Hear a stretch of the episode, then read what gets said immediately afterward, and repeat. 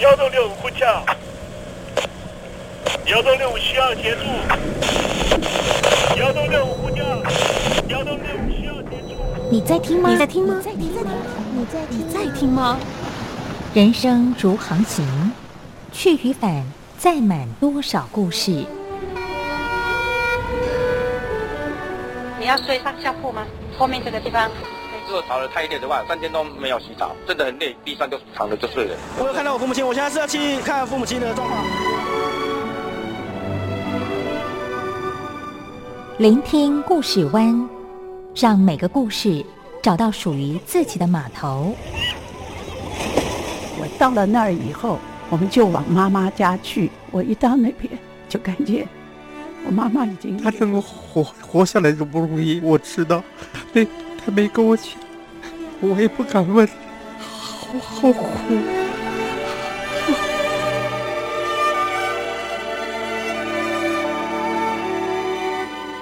聆听故事湾，聆听故事湾。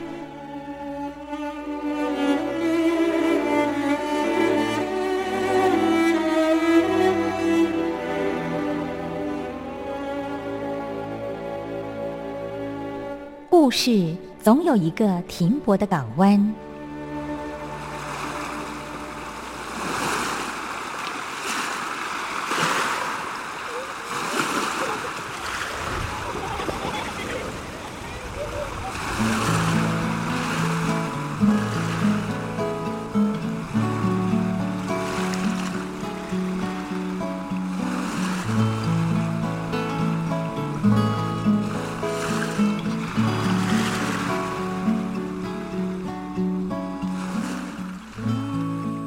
一二三四五六七七六五四三二一，大陆的听众朋友您好，我是您的好朋友东山林，在台北问候您。正在为您进行的栏目就是聆听故事湾，一二三四五六七七六五四三二一，全年无休，每天在空中为您服务。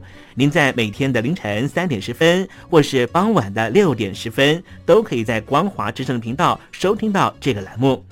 聆听寰宇趋势，不用太多解释，因为聪明的你心中自有诠释。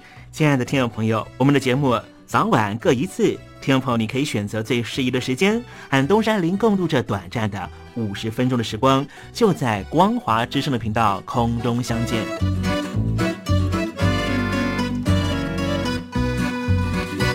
听众朋友，收听、聆听故事湾东山林的节目，到底能够听到什么样的内容呢？尤其啊，我们环宇全世界，焦点放到神州大陆啊，光是整个中国大陆呢，就有将近九千家不同的大大小小的电台了。我们的节目到底有什么不一样的地方呢？嗯，让东山林自吹自擂一下吧。宫中频道何其多，赵钱孙李挺能说。热点平地上直播，仔细听来差不多。直播室外领导多，你说他能怎么说？开场才说茶黑窝，碰上土狼不敢摸。主播低头翻翻稿，导播左右反复搓，想到孩子泪婆娑。好了好了，都别说，且听东山林怎么说。东山林不是红太狼，也不是那喜羊羊，亲亲海上一叶舟，才能自在自在说。客官呐、你拉把椅子随便坐，袒胸露背床上卧，怎么自在怎么做，就当这是自己家，自己家。睁大眼睛，Showtime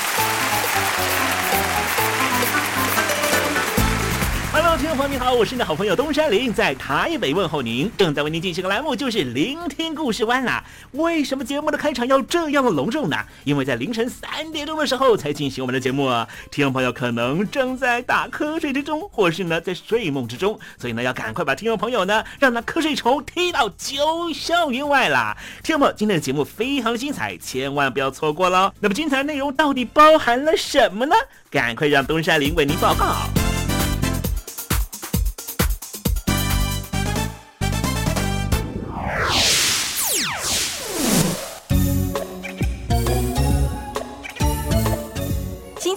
星期一，猴子穿新衣。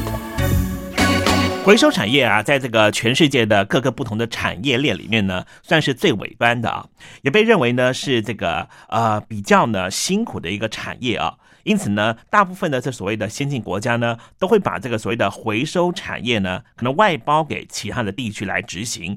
很重要的原因是因为呢，在回收的过程里面呢，可能会造成呢当地的二次伤害，也就是回收的过程里会有副作用。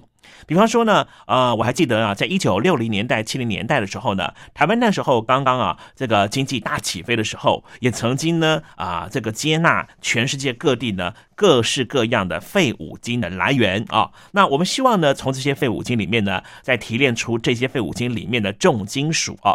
可是呢，在溶解的过程里面呢，就会造成环境的污染，也因此，在一九八零年代、九零年代之后呢，这些产业呢，全部都已经远离了台湾，去了什么地方呢？哎，就被带到了中国大陆。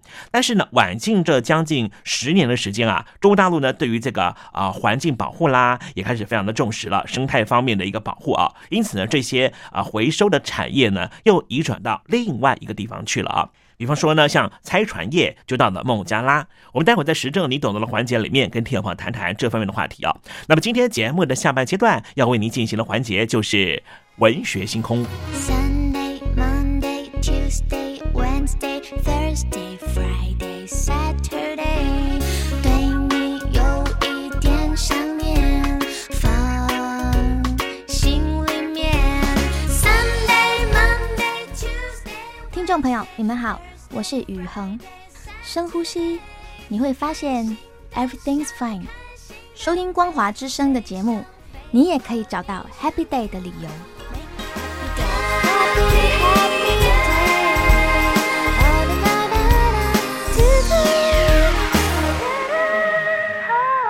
现在，请习近平同志讲话。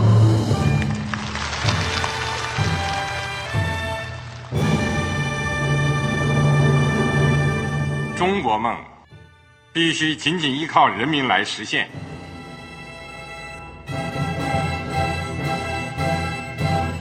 好国民得关心家事、国事、天下事。呃，谢谢发言人。我们注意到啊，现在那个外面有很多关于前中央政治局委员周永康的一些消息和报道。我不知道发言人对这个事情有没有什么可以呃透露、可以披露的？国家对于公示啊，不是什么东西都要公示的。我只能回答成这样了，你懂的。更作为天津市来说，每年要偿还的这个公路建设的贷款量有多大？哎，这个好国民这个偿还得回避时政敏感议题。这事儿我就不好再说太细。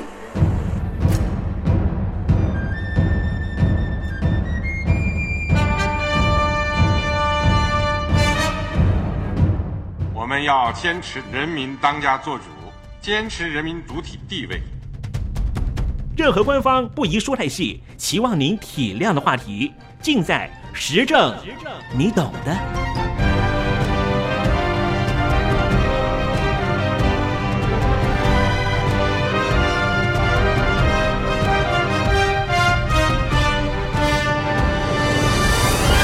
我只能回答这样了，你懂的。那些官方无法为您说太细的事情，就让东山林为您详细的说明白。天婆早上好，晚上好，正在为您进行的栏目就是聆听故事湾。此刻为您进行的环节就是时政，你懂的，一同关心焦点话题。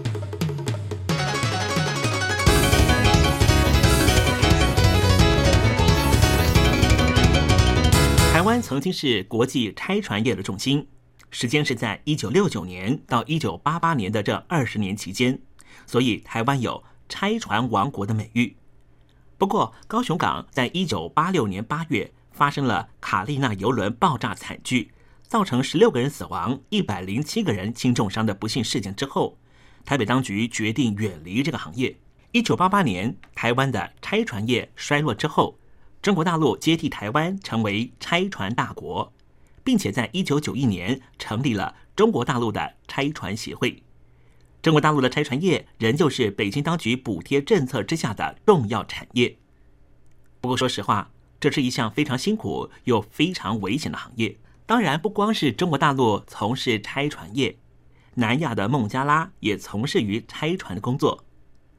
孟加拉拆船业可以追溯到一九六零年代，在那一年，台风袭击了孟加拉湾，在靠近吉大港市的其中一个海滩留下了一艘搁浅的巨型货轮，船主决定弃船，而让当地的金属工慢慢的把船削成小块的废金原料，这就是孟加拉拆船业的由来。一九七四年，又有一艘在孟加拉独立战争被击沉的巴基斯坦军舰被打捞上岸。接着被卡纳富利钢铁厂作为废五金回收。一般认为，这两起意外事件就是孟加拉拆船业的开端。今天，东山林跟听众朋友谈谈孟加拉的拆船业，同时也透过他国的例子，让我们来了解一下在中国大陆从事拆船业的劳工朋友的辛苦面。就是从这两起意外事件之后，孟加拉的拆船业开始维持稳定成长。到了一九八零年代中期。孟加拉已经成为了世界拆船大国，即便到今日，全球最大型的退役船只仍旧在孟加拉的吉大港北部的海岸报废回收。这里是孟加拉的第二大城，也是孟加拉的主要海港。但是，孟加拉的生态环保政策和法规执行不力，工资位居于全球最低位，对于劳工的健康。劳工的安全毫无规范，也因此，当地的居民以及当地的环境在拆船业繁荣成长时期受到了不少的破坏。岸边的拆船在今天已经在许多国家被禁止了，但是孟加拉却仍旧可以在岸边拆船作业。贫困和缺乏教育，迫使数百万人找寻混口饭吃的机会，也因此提供了拆船业所需要的大量廉价人力。想要进入拆船业，根本不需要任何的大投资。孟加拉现在的拆船方式，只需要一个大绞盘、几只喷灯，还有大概需要一台推土机，剩下来的全部靠廉价的劳力。吉大港岸边拆船所需要的劳力非常低廉，加上环保和劳工规章宽松，船只也不需要事先清理。因此，对船厂的主人、投资者和高利贷的商人都是低门槛的赚钱生意。根据估计，孟加拉的拆船业年产值大约十五亿美元，全球每年大约有七百艘远洋船只报废拆解，其中超过一百艘是在孟加拉进行的。部分船只长达三百公尺，重达十五公吨。根据统计。全世界大约有百分之三十的轻吨船都是在两千年到两千一零年间在孟加拉拆解的。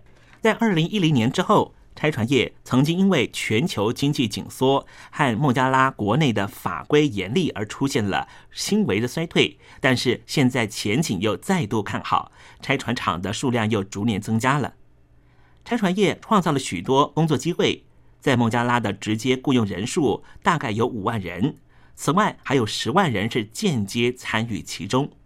比方说，拆船厂旁边的饮食店，大部分的拆船厂雇佣的员工是透过当地承包商一按招聘，一名员工每天差不多只能够赚到一块到三块美元，而且还要看工作内容来决定。通常大约有五百人是为了拆解船只被聘用的短期雇约工。更多人是负责回收船身各种金属的下游活动，有些回收金属被拿出去出口，剩下来的则在孟加拉本地卖出再利用。也有很多原料对于当地的经济深具价值。废铁尤其利润颇丰，它能够回收制成建筑所需要的铁杆、新船的船壳和许多不同产业的成品。根据份调查显示。孟加拉百分之八十的钢铁都来自于吉大港的拆船厂，而船只的螺旋桨就是整艘船最有价值的一部分，价值有时高达十万美元。螺旋桨和其他高价值的零件会被出口卖到其他国家。根据估算，吉大港北部沿岸大约有一百个拆船厂，数量每年都在增加，大部分的业者都是政商关系非常好的人士。孟加拉拆船业所采用的方法是，多数国家大概都是因为工作或环境风险而遭到严格禁止的。拆船业所用的方法就是所谓的搁浅法，船只在涨潮的时候全速前进，接着会在非常平坦的沙滩上搁浅，就地在退潮的时候，由经验不足甚至根本没有经验的工人进行船只的拆解。搁浅法是一项特别的作业程序，船长必须在甲板上仔细的估算潮涌、波浪和海风的动态，船只搁浅的越深，船厂主人获利越多。巨型船只先用喷灯肢解，大型金属零件再由电动绞盘带上岸来。但是大部分的工作仍旧是纯粹用劳力进行。一般人可能会以为需要被拆解的船只已经不具有任何价值，它是一份累赘，并不是资产。但是结果恰恰好相反，废五金的利润之高，拆船业者甚至会出价收购报废的船只。普遍来说，看船只的大小和状况，拆船业会以大约五百万美元上下不等的金额收购。买卖过程时常需要中间人接洽国内外的买家和卖家才能够完成。拆船业业者会先从孟加拉当地银行申请一笔高利贷，并且在半年之后全数还清。到时候船只已经完全分解，废料都已经外销到国外，甚至在国内进行销售。但是拆船是一件非常危险的工作，涉及许多健康风险。旧的船只时常使用石棉作为绝缘体，船身上的油漆含有铅、铬、砷，所以死于瓦斯中毒、爆炸或火灾的工人实在非常的多。而进口到孟加拉的旧船没有事前进行清理，也没有先前排出有毒瓦斯或是危险物质，平均每艘船含有七千公斤的石棉、一百公吨的铅漆。有些劳工会死于瓦斯爆炸，有时会被翻倒或掉落的钢筋材料重压而死，有时候会在工作的时候从船身高处落下来，甚至没有配备任何的安全绳。许多使用氧乙炔喷灯的工人没有佩戴护目镜，甚至很多人连鞋子都没有穿，更不要提防护衣了。根据孟加拉当地组织预估。过去三十年间，大约有两千名劳工死亡，更有很多工人为重伤所苦。根据统计资料显示，吉大港的残障人口高于全孟加拉的平均值，因为很多劳工在进行拆船工作的时候失去了四肢，或是造成其他的肢体残疾。当船只刚刚到拆船厂的时候，上面有货柜、船舱和油箱。油箱里面往往还有废弃的燃料、石油或是有毒瓦斯。评估刚才这个区块的危险程度的唯一办法，就是用细线把机枝垂下，好知道里面有没有危险气体。如果那只鸡能够存活，那第一批工人就会进去清理燃料、石油或者其他的可燃物质。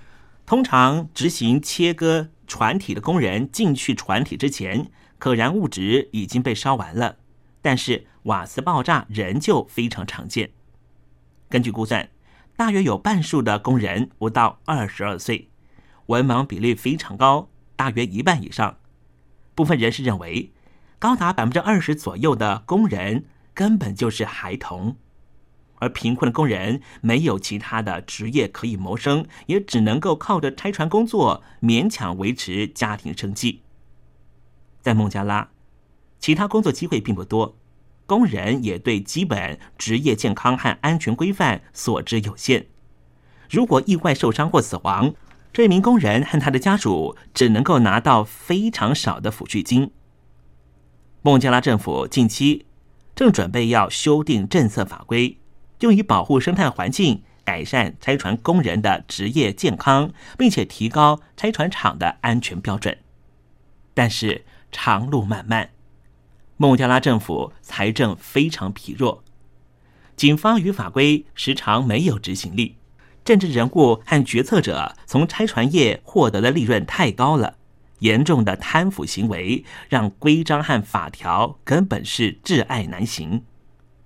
最近几年，孟加拉的拆船业出现了衰退的景况，原因是全球经济紧缩。和国际法规政策新定定之后变得比较严格，不过拆船业仍旧生机勃勃。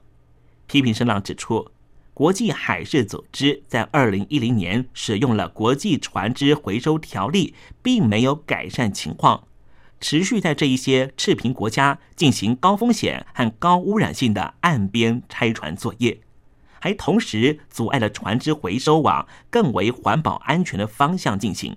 另外，目前欧盟已经全面禁用单壳游轮，并且废除了相关的规范。要快速转换成为双壳游轮，这项禁令对于孟加拉的拆船业又是一项新的赚钱机会。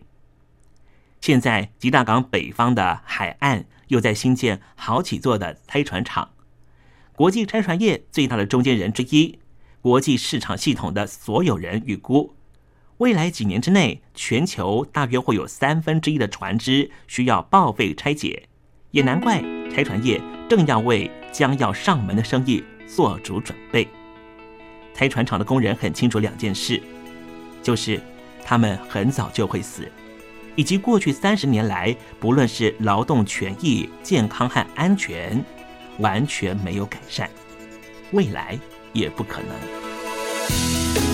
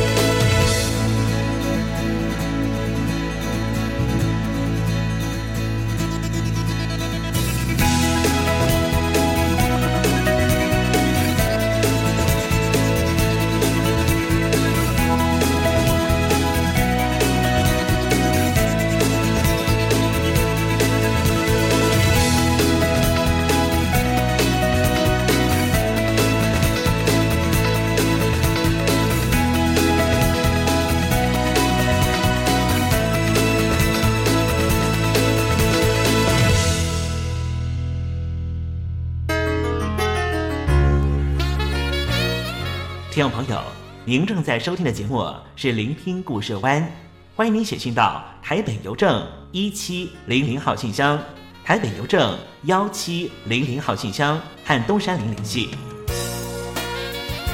东山林就是东边的山里有只麒麟的东山林，东山林等候您的来信哦。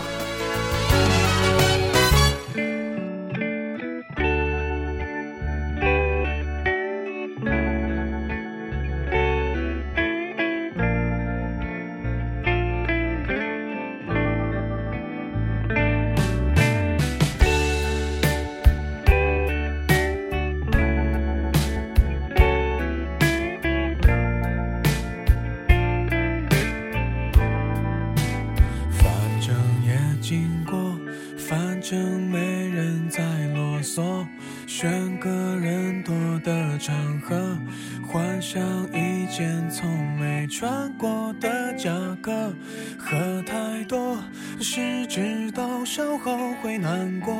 路人怎么这样看我？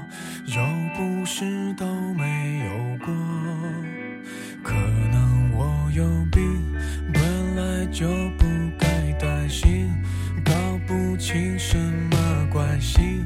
有时候想知己，有时想亲戚。我不信别人说这才是感情，要么刻骨，要么铭心。这方面我不算太聪明。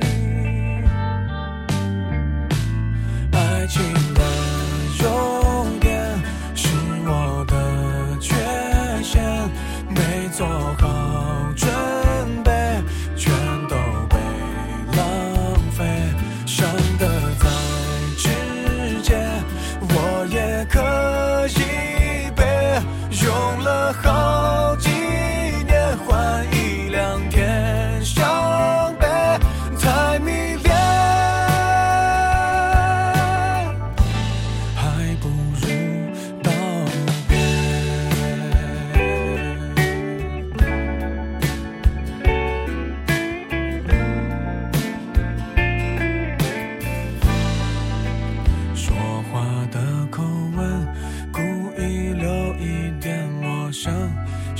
是旧时的情人，这种方式太笨，难掌握分寸。看他们终成眷属都很感人，我们还在营造气氛，还在争论几年前的梗。爱情的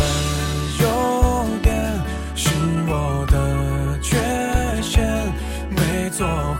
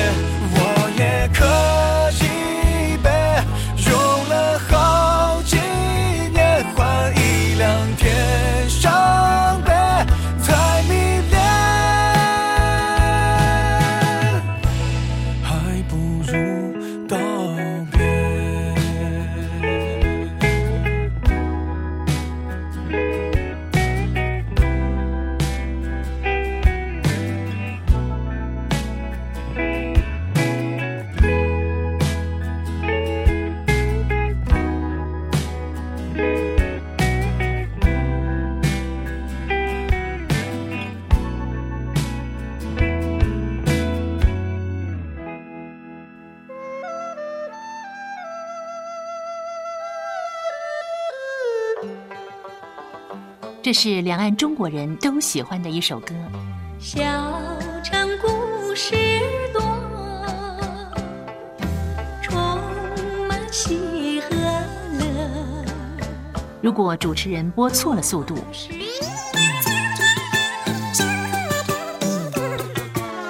看似一幅画，听或快或慢的走调歌曲，都不是听众喜欢的。人生境界真善美，这一包括。两岸和谐关系也得循序渐进，快慢相宜。小城故事真不错，亲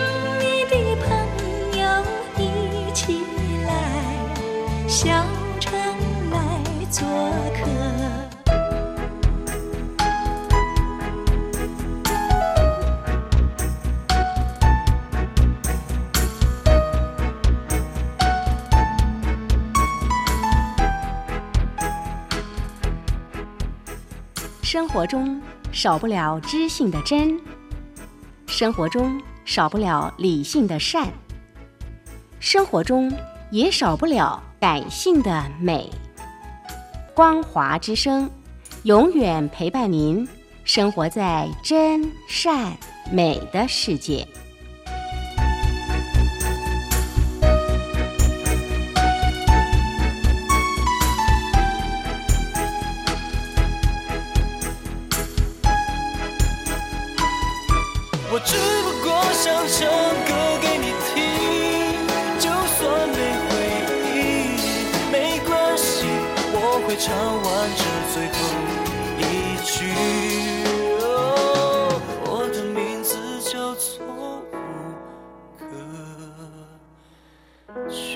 Hello，大陆的听众朋友，你好，没错，我就是吴克群。不管你现在在做什么，不管你现在在哪里，吴克群和光华之声在台北问候你。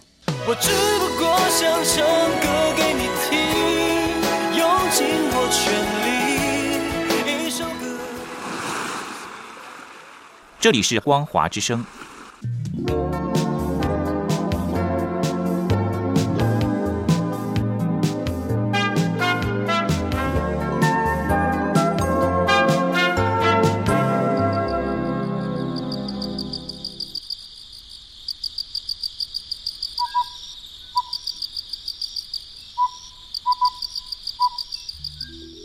学有着教化移情的作用。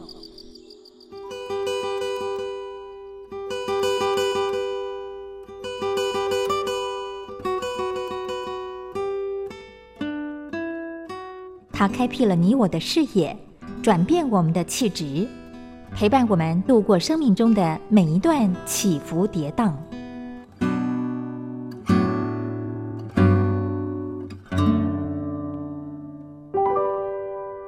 山林邀请您一同进入文学星空。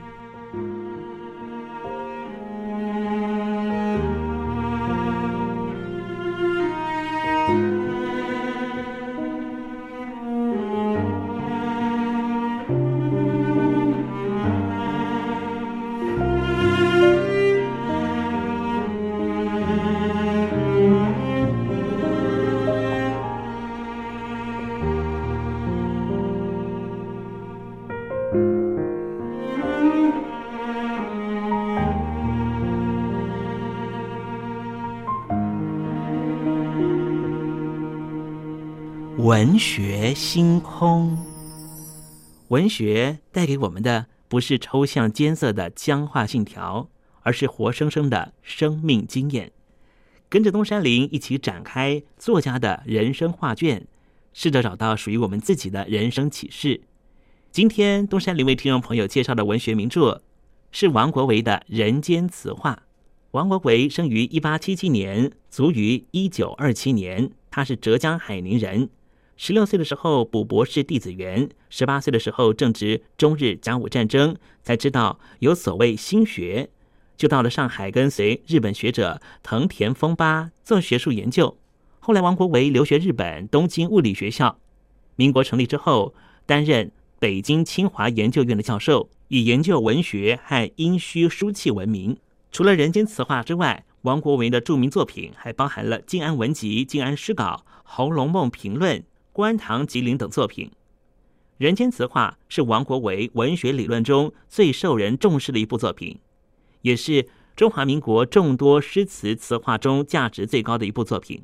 王国维受到西方叔本华、康德的哲学美学影响，针对传统言语的兴趣说、王世贞的神韵说以及哲派、常州派的诗词评论，捻出了“境界”这两个字，作为恒定诗词优劣的标准。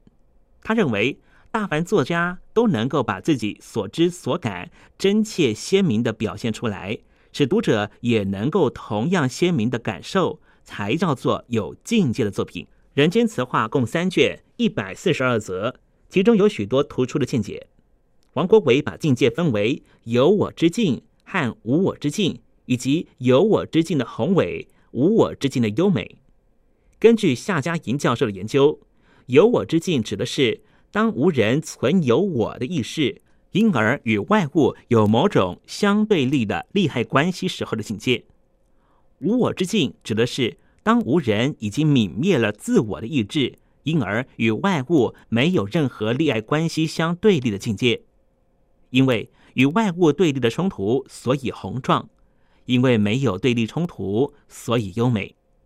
王国维还把境界分为造境和写境，造境和写境相当于西方的理想现实两派的区分，但是两者很难分别，因为以虚构和想象来造境，人就不得不取自于现实生活的经验和知识。境界有大有小，是指作品中取景的巨细和视野的广狭而言。作品的优劣全看表现是否真切，与境界大小并没有必然的关系。王国维又有所谓的“格”与“不格”的术语。境界既然以感受经验的特质为主，作者有真切的感受，能够做出真切的表达，使读者也能够获得同样真切的感受，就是不格；否则便是格。王国维虽然也重视联想和言外之意。但是他反对常州词派标榜比心以言外之意来说辞的比附猜谜的说辞方法，他又反对代字、立式及游词，反对作者写作的时候假借前人的词汇，引用前人的故事，而不经自己的感受使用自己的语言，或是表现于词句口吻之中有虚浮矫饰之感。人间词话秉持着文学演进的历史观，使得诗词、戏曲、小说受到重视。他重北宋，轻南宋，就因为北宋是词的盛期，当然也是因为他写这本书《人间词话》的时候，也不过才三十出头，难免重天才而兵功利。他主张要有能写能观的艺术创作修养，在欣赏中国古诗词的时候，重视直觉的感受，这些都和他所说的境界有直接的关系。好了，听众朋友，东山林今天为您点亮的文学名著就是王国维的《人间词话》，希望听众朋友能够拨冗阅读。当我们一同进入这本书的境界，透过反省思维，一定可以获得踏实的心得。文学星空，我们下回见。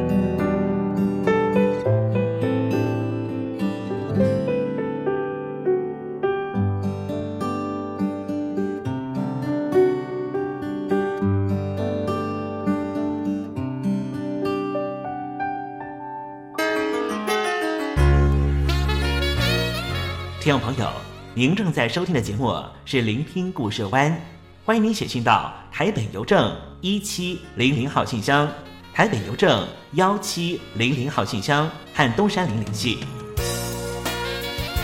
东山林就是东边的山里有只麒麟的东山林，东山林等候您的来信哦。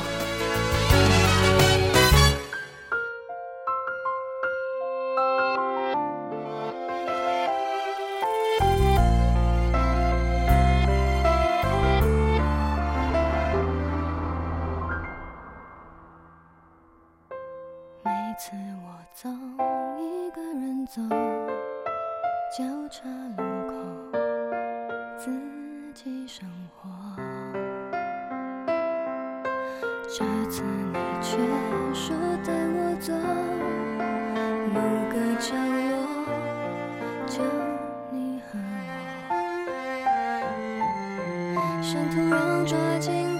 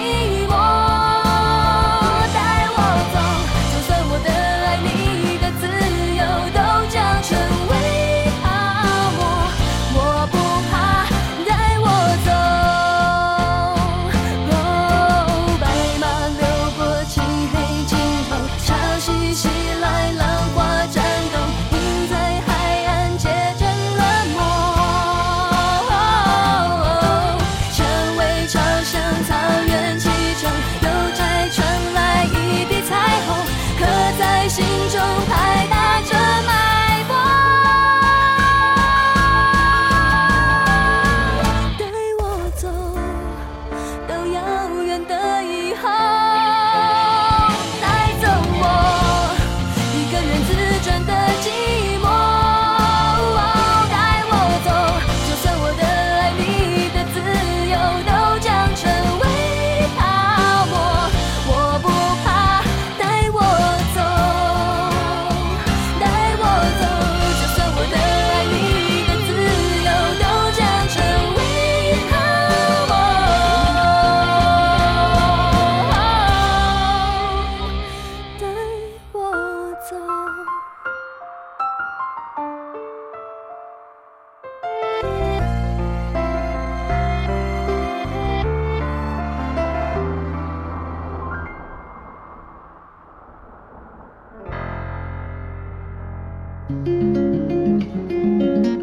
青青着地垂，杨花漫漫搅天飞。